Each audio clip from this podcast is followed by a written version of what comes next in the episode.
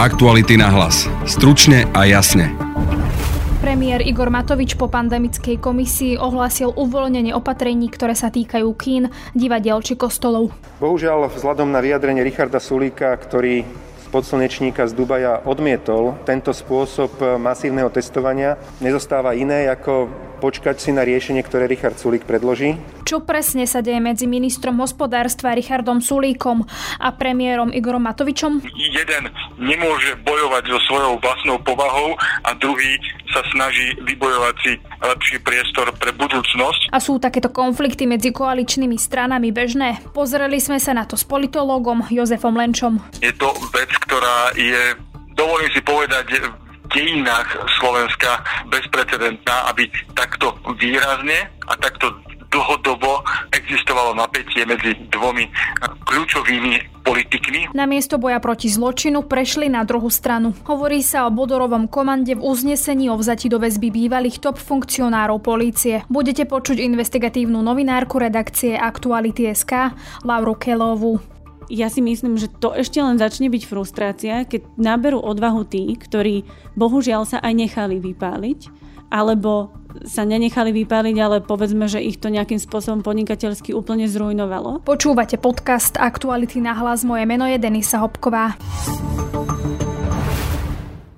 Pandemická komisia vlády dnes schválila návrh premiéra Igora Matoviča, aby sa s obmedzením kapacít otvorili kina, divadla, kostoly, ale aj ďalšie prevádzky. Vypočujte si časť tlačovej konferencie. Bohužiaľ, vzhľadom na vyjadrenie Richarda Sulíka, ktorý podslnečníka z Dubaja odmietol tento spôsob masívneho testovania, nezostáva iné, ako počkať si na riešenie, ktoré Richard Sulík predloží. A do nedele som mu dal domácu úlohu ako svojmu podpredsedovi. SAS a Richard Sulík majú úlohu do nedele predstaviť plán, ako na Slovensku dosiahneme tú hranicu 750 prípadov denne bez masívneho použitia antigenových testov.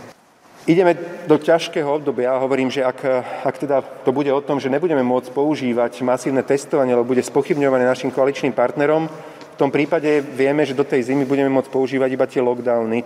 Predložil som otázku, že či by sme mohli z takej pasce, do ktorej sa dostali tie prevádzky, ehm, ktoré by vlastne v najbližších dňoch a týždňoch a mesiacoch, aby sme išli normálnou cestou, nemohli byť otvorené, že či ich môžeme otvoriť a za akých podmienok.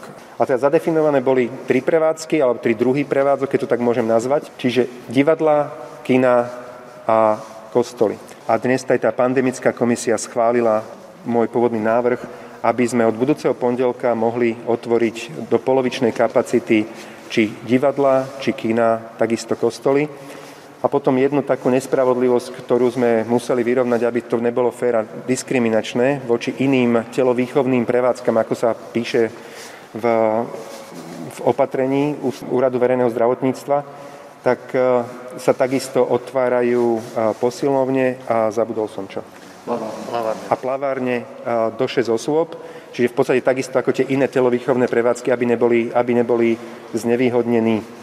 Rovnako vzhľadom na to, že sú to profesionálni športovci, ktorí sú pravidelne testovaní, sa umožňuje v podstate, aby začala fungovať druhá futbalová aj hokejová liga, ale bez divákov.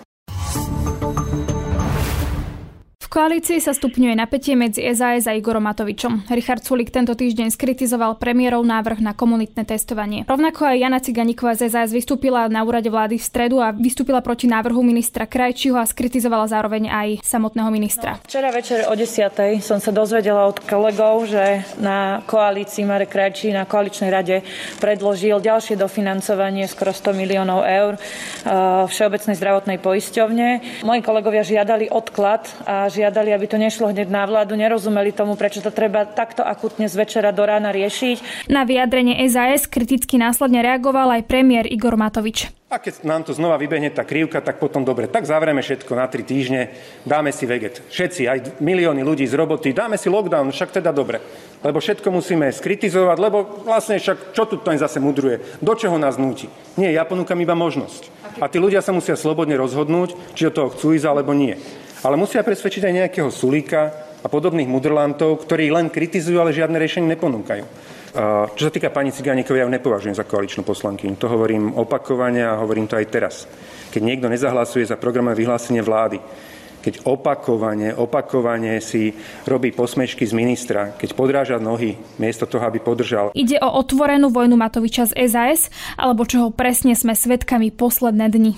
Na to všetko sa budem pýtať politológa Jozefa Lenča, ktorého mám teraz na telefóne. Dobrý deň, vitajte. Dobrý deň.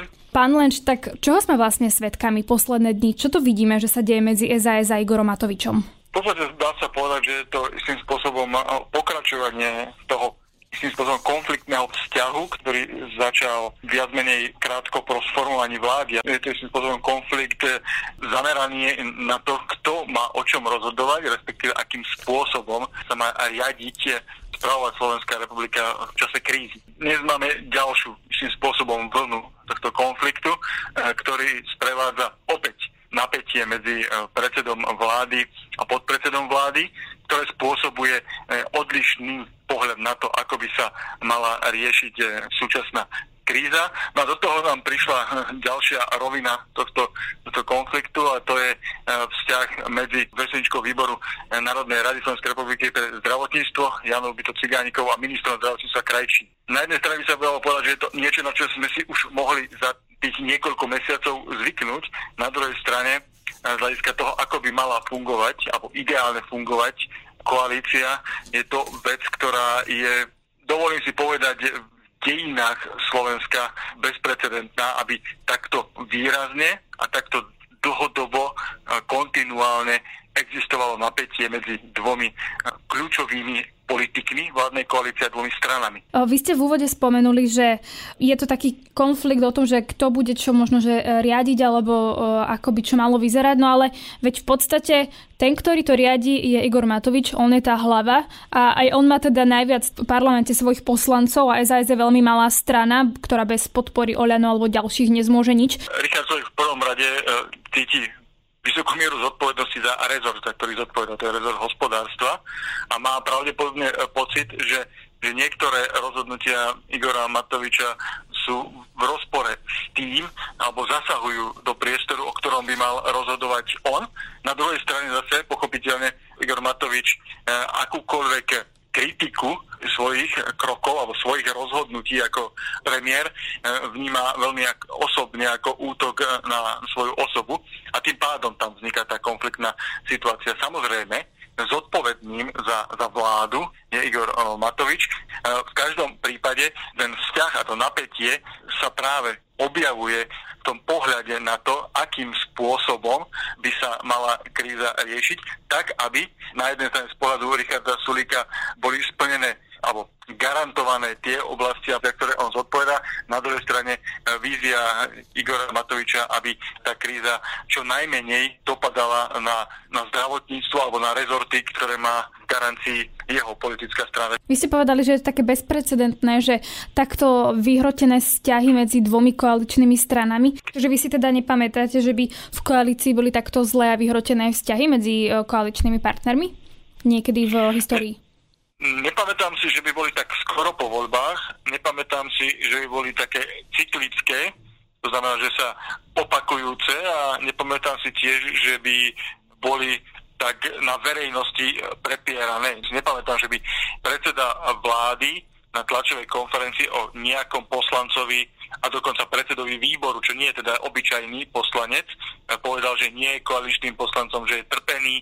Nepamätám si rozhodne, že by predseda vlády vyzýval členov koaličnej strany, aby si zmenili predsedu. Takže to sú veci, ktoré sú v skutku bezprecedentné a aj keď existovalo napätie e, medzi koaličnými partnermi, aj keď napríklad Robert Fico odvolával ministrov, dokonca zobral ministerstvo SNS, e, aj keď tu bol Andrej Danko, ktorý e, rozhádzal formičky a tvrdil, že teda chce prepísať koaličnú zmluvu, tak to nebolo takto verejne v takejto intenzite a až do takej roviny konfliktná situácia, akými sme svedkami dnes. Čiže to, že to takto je, že to verejnosť vidí a že tá situácia v koalícii je nejakým spôsobom tak až veľmi vyhrotená, je teda zodpovednosť Igora Matoviča? Rozhodne áno, lebo Igor Matovič má tie reakcie, ktoré z pozície predsedu vlády až neadekvátne, až istým spôsobom urážlivé pre koaličného partnera. Ja si neviem predstaviť, či vôbec niekde vo svete bola taká situácia, že predseda vlády vyzýval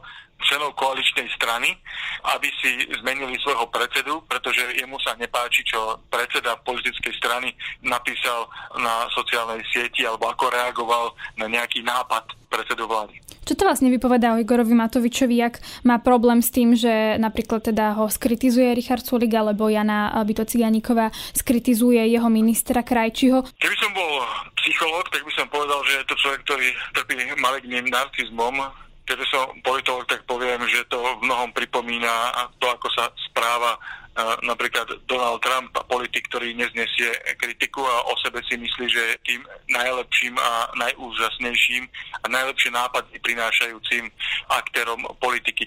Takže svedčí to o jeho povahe a myslím spôsobom odhaľuje to aj tie veci, ktoré možno mnohí ľudia doposiaľ vidieť nechceli, ale boli súčasťou politickej kariéry Igora Matoviča v podstate od prvého dňa, kedy vstúpil do Národnej rady Slovenskej republiky cez to, ako sa vadil, strkal, ako bol fackovaný, hlasoval za pád rajčovej vlády. Jednoducho to všetko, čo doposiaľ ľudia možno ani nechceli vidieť, tak dnes sa na správaní Igora Matoviča ako premiéra, keďže je často videný a má mať aj určitú zodpovednosť, sa ukazujú, že, že toto je vlastne Igor Matovič a s veľkou pravdepodobnosťou takto sa bude robiť e, v najbližších e, mesiacoch a možno rokoch politika na Slovensku. Niektorí hovoria, že Igor Matovič ide častokrát do tých sporov osobne, berie to osobne, vy ste to aj tiež spomenuli, ale vyzerá to tak ako keby, že si to Richard Sulik necháva. Niektorí to takto vidia. Vy to ako vnímate? Je Richard Sulik až akože možno príliš tolerantný voči Igorovi Matovičovi? Richard Sulik podpichuje, lebo vie, aké pravdepodobné reakcie budú zo strany Igora Matoviča, že on veci bude brať osobne. Vidí, predpokladám, že značná časť verejnosti ten osobný charakter reakcií Igora Matoviča alebo ten jeho správanie sa vníma veľmi negatívne a vidí tiež, že popularita jeho osobnosti alebo dôveryhodnosť jeho osobnosti s tým, že tá reakcia z jeho strany potom následne nie je osobná, ale je skôr možno pre niekoho príliš defenzívna, možno pre niekoho príliš pragmatická, že mu to prináša body. Ukazuje sa týmto pádom skôr ako ten racionálnejší politik než ten emocionálnejší a takýmto spôsobom si chce budovať svoj imič. Na druhej strane si je samozrejme matematicky vedomý toho, kde mu prisudzované, že na všetko pozerá cez Excel, tak vidí v tých tabulkách, že aký má momentálne jeho strana počet poslancov v parlamente, čo by znamenalo pre jeho politickú stranu ak by reagoval rovnako emotívne, prípadne by z tej defenzívnej roli prešiel do výrazne ofenzívnej a si je vedomý toho, že dnes s veľkou pravdepodobnosťou, hraničia to s istotou, iná možnosť ako pokračovanie tejto vládnej koalície nie je. Takže skôr sa snaží tou svojou nereakciou formovať e, si priestor pre budúce voľby alebo pre budúce kreovanie nejakej vládnej koalície, aby on vyzeral ako ten potenciálne lepší stabilnejší partner. Je teda vôbec reálne, že by tieto konflikty mohli viesť k rozpadu koalície, alebo že je to skôr také, jeden skritizuje druhého, druhý skritizuje ďalšieho, napíšu si statusy na Facebook, ale v konečnom dôsledku tá koalícia je viac menej stabilná, nebude dochádzať k rozpadu, ale skôr proste budú ľudia svetkami hádok možno najbližšie 3 roky, ale koalícia vydrží. Myslím si, že koalícia vydrží, pretože obidvaja sú v podstate väzňami aktuálnej situácie parlamentnej matematiky. Nemyslím si, že by Richard Sulik chcel byť eh, poprvé tým, eh, ktorý bude mať znovu na sebe obnovený eh, byľak toho, že je zodpovedný za to, že vláda sa možno nerozpadla ako v roku 2011, ale výrazne oslabila tá väčšina vládnej koalície, že on bol ten, ktorý zabránil ďalším povedzme očakávaným pozitívnym veciam v kontexte reforiem alebo, alebo zmeny politickej kultúry. Súčasne určite si myslím, že e, Richard Sulik nechce sedieť v opozícii s Lebom a Ficom. Na druhej strane Igor Matovič je väzňom z toho hľadiska, že ak on vyštve niekoho alebo vyhodí dokonca niekoho z vládnej koalície, tak on bude mať ten výhľad toho, že zabránil reformám, že výrazne oslabil vládnu koalíciu, že vládna koalícia prišla o tú pohodlnú ústavnú väčšinu a zrazu je to vládna koalícia, ktorá je závislá na jednom, dvoch eh, poslancoch. Takže z tohto hľadiska si obidvaja minimálne v tejto rovine asi uvedomujú tú neriešiteľnú situáciu zároveň, ale neustále istým spôsobom jeden nemôže bojovať so svojou vlastnou povahou a druhý sa snaží vybojovať si lepší priestor pre budúcnosť. Takže môžeme očakávať, že pri týchto, ako ste povedali, hrá tam úlohu aj povaha, aj nejaké postavenie, ako bude vyzerať, pôsobiť e, strana na verejnosť. Čiže môžeme očakávať napríklad nejaké teda konflikty, ale vždy to bude mať nejakú hranicu. Môžeme očakávať prekáračky, môžeme očakávať konflikty a keď niektorý z nich definitívne nestratí nervy, tak s veľkou pravdepodobnosťou viac ani nie. Ale zase nedá sa úplne zaručiť, že jeden alebo druhý v konečnom dôsledku pri nejakej vypetejšej situácii nervy nestratí a nakoniec e, zabudne na tie brzdy, ktoré som e, spomínal, a tie brzdy a protiváhy, ktoré som spomínal a rozhodne sa e, urobiť rázny krok alebo zariskovať a dúfať, že, že v konečnom dôsledku to prinesie o mnoho väčšie benefity, než to zotrvávanie e, v tomto talianskom manželstve. Vidíme tu nejaký teda fenomén nového druhu politiky, ktorý sa robí na Facebooku a v statusoch, že zrazu ľudia vidia za tie zatvorené dvere, to, čo sa dialo za zatvorenými dverami v predošlých e, vládach, ľudia až tak teda nevedeli, možno maximálne, keď o tom novinári napísali. Že môžeme očakávať, že aj do budúcna ľudia budú vidieť úplne do toho najväčšieho zákulisia tej politiky a do tých konfliktov a do toho, že čo by malo byť s zatvorenými dverami? Ak budú politici, ktorí sa budú práve budú mať rovnaké predpoklady alebo rovnaký typ správania, ako majú dnes Richard Sulik alebo, alebo Igor Matovič, keďže hovoríme prednostne o nich. A ak uvidia politici, že im takýto spôsob robenia politiky prináša bod, ak to uvidia politickí marketéri, tak s veľkou pravdepodobnosťou áno. Avšak ak budeme mať politika, ktorý e, chce skôr robiť e, serióznu politiku, politiku výsledku a nie politiku divadla, tak sa zase môžeme vrátiť istým spôsobom späť alebo k tradičnému robeniu politiky. Mali bojovať proti zločinu, namiesto toho prešli na druhú stranu. To je podľa špecializovaného trestného súdu hlavný dôvod, prečo poslal do väzby bývalé špičky policie na čele s Tiborom Gašparom. O tom dnes píšu Aktuality SK a viac sa budem o tejto téme rozprávať s investigatívnou novinárkou Laurou Kelovou, ktorú mám teraz pri sebe. Laura, ahoj. Ahoj, dobrý deň. Ešte predtým, ako sa budeme baviť o tom najnovšom, tak si pripomeňme v úvode, že koho všetkého sa týka teda to uznesenie o vzati do väzby a o kom sa rozprávame? Celkovo sa rozprávame o ľuďoch, ktorí doteraz neboli obvinení a doteraz neboli vo väzbe. Pretože pri tej akcii očistec ako keby sa pridali len ďalší, ku už pôvodnej skupine, napríklad Norbert Bodor, alebo Pavel Vorobiov, alebo Dušan Kovači, ktorí už sú za iné skutky obvinení a sú už väzobne stíhaní.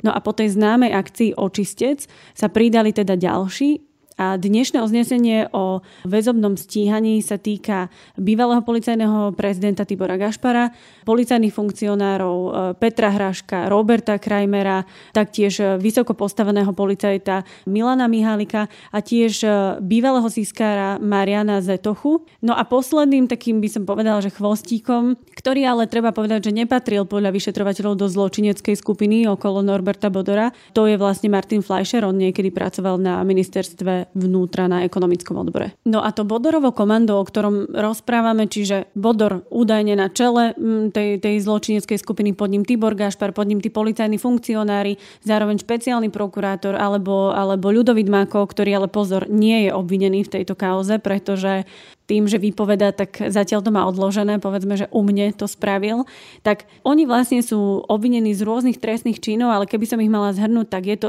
zároveň tá, tá zločinecká skupina, čiže založenie, podporovanie zločineckej skupiny, príjmanie úplatkov a je tam ešte do tretice aj zneužívanie právomoci verejného činiteľa a to práve pri tých hm, hlavne teda policajtoch, ktorí vlastne fungovali alebo teda pôsobili aj vo verejnej funkcii. A teda k dnešným informáciám, vy v článku teda píšete informácie, ktoré sú v v uznesení o vzati do väzby. A napríklad sa tam píše taká zaujímavá vec, že šok, šokujúco namiesto boja proti zločinnosti prešli na druhú stranu. Áno, presne e, to, čo si vlastne citovala, to sú slova sudcu Rastislava Stieranku. Ehm, to je sudca, ktorý vlastne zobral týchto šiestich e, menovaných do väzby a on potreboval, respektíve musí podľa zákona vyargumentovať, že prečo ich do tej väzby berie.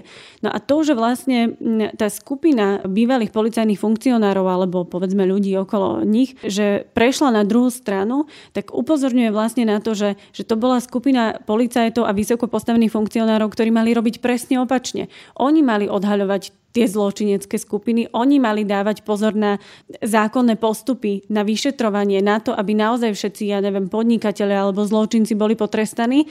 A sudca Stieranka poukazuje na to, že sa stal presný opak. Že oni vlastne využili takú tú nejakú svoju e, vlastnosť, nejakým spôsobom sa koordinovali a urobili presne opačne vytvorili zločineckú skupinu a podľa vzoru toho, čo, čo, čo videli o iných zločincov, tak, tak mali takto pôsobiť aj oni. Sudca sa tam obáva, že by mohli pokúšať títo spomínaní, tieto policajné špičky, pokúšať mariť vyšetrovanie sú teda o tom informácie, že sa to pokúšali, respektíve nejaké indície, že by sa mohli? V tomto zmysle treba upozorniť, že tu nevypoveda jeden kajúcnik, ako sa to možno snaží niekto, um, povedzme z druhej strany, prizvukovať, že je tu nejaký jeden svedok, ktorý tu rozpráva a vymýšľa si na všetkých.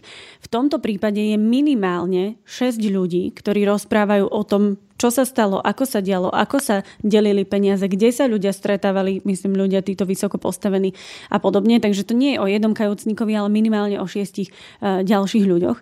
A Sudca vlastne Stieranka upozorňuje na to, že ak bola táto skupina, ak je to pravda, lebo stále nevieme, či je, ak je pravda, že boli schopní máriť vyšetrovanie alebo koordinovať vyšetrovanie iných, eh, povedzme, daňových podvodníkov alebo čestných ľudí, ktorých len chceli vypaľovať, tak o to viac je e, dôvodné podozrenie, že budú chcieť mariť to svoje vlastné vyšetrovanie a že ho budú chcieť nejakým spôsobom usmerniť, zmierniť alebo úplne zahľadiť. Ak by sme si to rozobrali, to uznesenie o vzati do väzby, teda tam musia byť vymenované nejaké dôvody, prečo teda idú dané osoby do väzby. No a tak teda je to teda to, že poukazuje na to, že prešli na druhú stranu a že sú tam obavy, že by mohli mariť vyšetrovanie. Aké sú tam teda ešte dôvody? Akože predpokladám, že je tam asi viac. K tomu, čo, čo vlastne hovorím, by som ešte dodala, že, že treba si uvedomiť, že toto sú e, bývali a donedávna činní vlastne policajní funkcionári. Pripomeniem, že Marian Zetocha, to je vlastne e, sískar, ktorý mal na starosti e, odposluchy, teda vysoko postavený sískar, sa len dva dní pred akciou Očistec vzdal svoje funkcie v Slovenskej informačnej službe a teda stále ako keby e, ešte je jednou nohou niekde tam. To, to nie sú ľudia, ktorí dávno skončili a dnes nemajú žiadne väzby na políciu. Čiže aj to, že vôbec akože uh, sú to nedávno skončení policajní funkcionári, môže do istej miery ovplyvniť ich vyšetrovanie, ak by ostali na slobode, myslí si sudca uh, Stieranka. A potom ešte treba vlastne pripomenúť aj to, že opäť vypovedajú o nich svetkovia, ktorí dokonca niektorí sa vôbec navzájom nepoznajú a podľa prokurátora a podľa vyšetrovateľa tie výpovede sú hodnoverné zatiaľ a sú logické a doplňajú sa. Takže aby si niekoľko cudzích ľudí vymyslelo e, jednu, povedzme, verziu, ktorá sa navzájom doplňa z určitých rôznych úrovní, je zatiaľ nepravdepodobné. A vlastne to väzobné stíhanie slúži predovšetkým na to, že ak je tam nejaká obava, že by mohli jednak mariť vyšetrovanie, to sme už spomínali, že prečo, lebo majú rôzne väzby na rôznych ľudí činných ešte stále v tom policajnom zbore, uvedomme si, že sú tam mnohí riaditeľia alebo e, vyšetrovateľia, ktorých oni sami dosádzali do tých pozícií, takže ešte stále tam majú v úvodzovkách svojich ľudí. Tak treba si uvedomiť aj to, že že ešte je mnoho svetkov, ktorí nevypovedali, alebo mnoho budúcich obvinených, ktorí nevypovedali a preto si sudca myslí, že bude lepšie, keď budú proste stíhaní vo väzbe. Vieme, aká je možno atmosféra teraz v polícii, potom keď samotní policajti vidia, že také tie špičky policie, ktoré viedli policiu, zrazu ich odvážajú v putách a majú na krku takéto obvinenie a sú vzatí do väzby? Ja nepracujem na policii a na prokuratúre. Ja nevidím ani na tie chodbové reči, ak sa povie, e, nepočúvam. Ale tu by som použila slova prokurátora Ondreja Repu, ktorý povedal po, e, po vlastne väzobnom stíhaní na tom prvom stupni na špecializovanom trestnom súde, že vyzýva všetkých, ktorí vedeli alebo mali vedomosť alebo boli súčasťou tohto, čo sa tu opisuje v, pri akcii Očistec, aby sa prihlásili.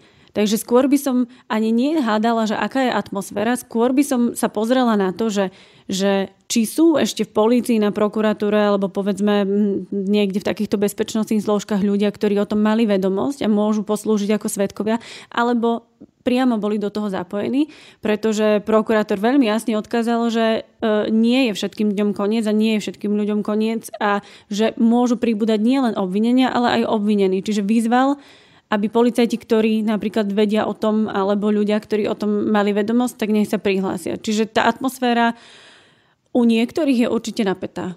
V článku píšete, že Bodrovo komando malo získať informácie o tretich osobách, vrátane politikov, aby ich teda využili vo svoj prospech. No a podľa súdcu teda je obava, že nezákonné získané informácie z lustrácií, sledovania či odpočúvania sú nielen teda na rôznych USBčkách, ale aj v hlavách týchto ľudí. Čo tým teda uh, súdca naznačuje alebo, alebo myslí? To bolo také zaujímavé, lebo by som povedala, že to bolo až také nejaké psychologické okienko sú tu stieranku. Ešte som sa priznam, že nič také podobné v uzneseniach nečítala, ale chcem tým povedať to, že tí ľudia, ktorí sú momentálne obvinení z, jednak zo zosnovania, podporovania zločineckej skupiny, tak majú mať na rováši aj rôzne akože sledovania, lustrovania, získavania nezákonných informácií. A to nebolo pre nich. Ehm, teda nemalo to, to byť len pre nich, že si to niekde odložia do vačku a zabudnú na to. Čiže treba si uvedomiť, že tie e, informácie o ľuďoch, o podnikateľoch, o politikoch, e, o konkurencii neboli získavané alebo nemali byť získavané len tak pre nič za nič, ale aby sa využili v inom napríklad boji. Prokurátor jasne píše, že, že mali byť zneužité tieto informácie na politický boj, menuje stranu Smer, menuje vlastne Norberta Bodora, ktorý s nimi mal nezákonne nakladať. A sudca Stieranka upozorňuje, že tieto informácie napriek tomu, že teraz nemáme zatiaľ, alebo nevieme o žiadnych USBčkách a listinách, že tieto informácie títo ľudia držia v hlavách. Oni majú tieto kompromateriály, e, to, čo získali, ja neviem, na spomínaného Igora Matoviča, ktorého mali sledovať, alebo na Daniela Lipšica, alebo na Andrea Kisku, o ktorého prípady sa mali zaujímať, tak toto všetko oni majú v hlavách a kto vie, ako by s tým naložili na slobode? Sudca sa zároveň v uznesení obáva toho, že ak by teda sa preukázali všetky tieto informácie, že čo by to teda spravilo s dôverou ľudí v samotnú policiu a v podstate, že tým by sa stratila akákoľvek dôvera obyvateľstva v štát. Ty teda si o týchto veciach písala, predpokladám, že s tebou možno komunikujú ľudia. Vieš nejak zhodnotiť, že možno ako je toto vnímané? Či naozaj sa tu stratila dôvera v, v štát a v políciu po tomto všetkom? No to je taká, by som povedala, že dvojsečná zbraň, lebo na jednej strane môže mať verejnosť pocit, že veď o týchto ľuďoch sme už čítali, o prepojení Bodora, Gašpara a podobne a že veď je to dobré, že sa to teraz čistí, ale na druhej strane, keď si uvedomíme, že, že čo za skupina sa stretla momentálne vo väzbe, nemyslím teraz doslovne, ale, ale minimálne na, na, e, v rovnakom dokumente uznesenia napríklad o obvinení, že, že sú tam vymenovaní proste asi 12 ľudia, vysoko postavení e, policajní funkcionári, špeciálny prokurátor, tak vôbec sa nečudujem, že by, že by niektorým ľuďom akože mohla narásť tá frustrácia z nedôvery v políciu ešte viac. Nechcem bez toho, aby sme predbiehali niečo. E, pripravujeme napríklad taký e, rozsiahlý e, článok o tom, že, že sa vraciame do roku 2014-15, keď jeden podnikateľ, nebudem bližšie špecifikovať, tvrdil, že ho vypaľujú a že on je nevinný a že on žiadne daňové podvody nerobí a nikto mu vtedy neveril. A teraz sa po 5 rokoch ukazuje, že nitky vedú proste práve k týmto ľuďom z akcie Očistec. Tak ja si myslím, že to ešte len začne byť frustrácia, keď naberú odvahu tí, ktorí bohužiaľ sa aj nechali vypáliť, alebo sa nenechali vypáliť, ale povedzme, že ich to nejakým spôsobom podnikateľsky úplne zrujnovalo. A že keď naberú títo ľudia odvahu a začnú rozprávať, čo sa im dialo a dokáže sa to, tak myslím si, že tá frustrácia, mm, o ktorej hovorí sudca Stieranka, ešte len nastane. No a to je z dnešného podcastu všetko. Vypočuť si nás môžete cez Spotify a ďalšie podcastové aplikácie. Ak radi počúvate naše podcasty, môžete nás podporiť cez službu Aktuality SK+. Náš kolega Marek Vagovič vydáva novú knihu Vlastnou hlavou 2, ktorú nájdete aj na našom webe Aktuality.sk. Na dnešnom podcaste spolupracovali Laura Kelová, Adam Oleš a Matej Ohrablo. Pekný zvyšok dňa a tiež pekný víkend želá Denisa Hopková. Aktuality na hlas. Stručne a jasne.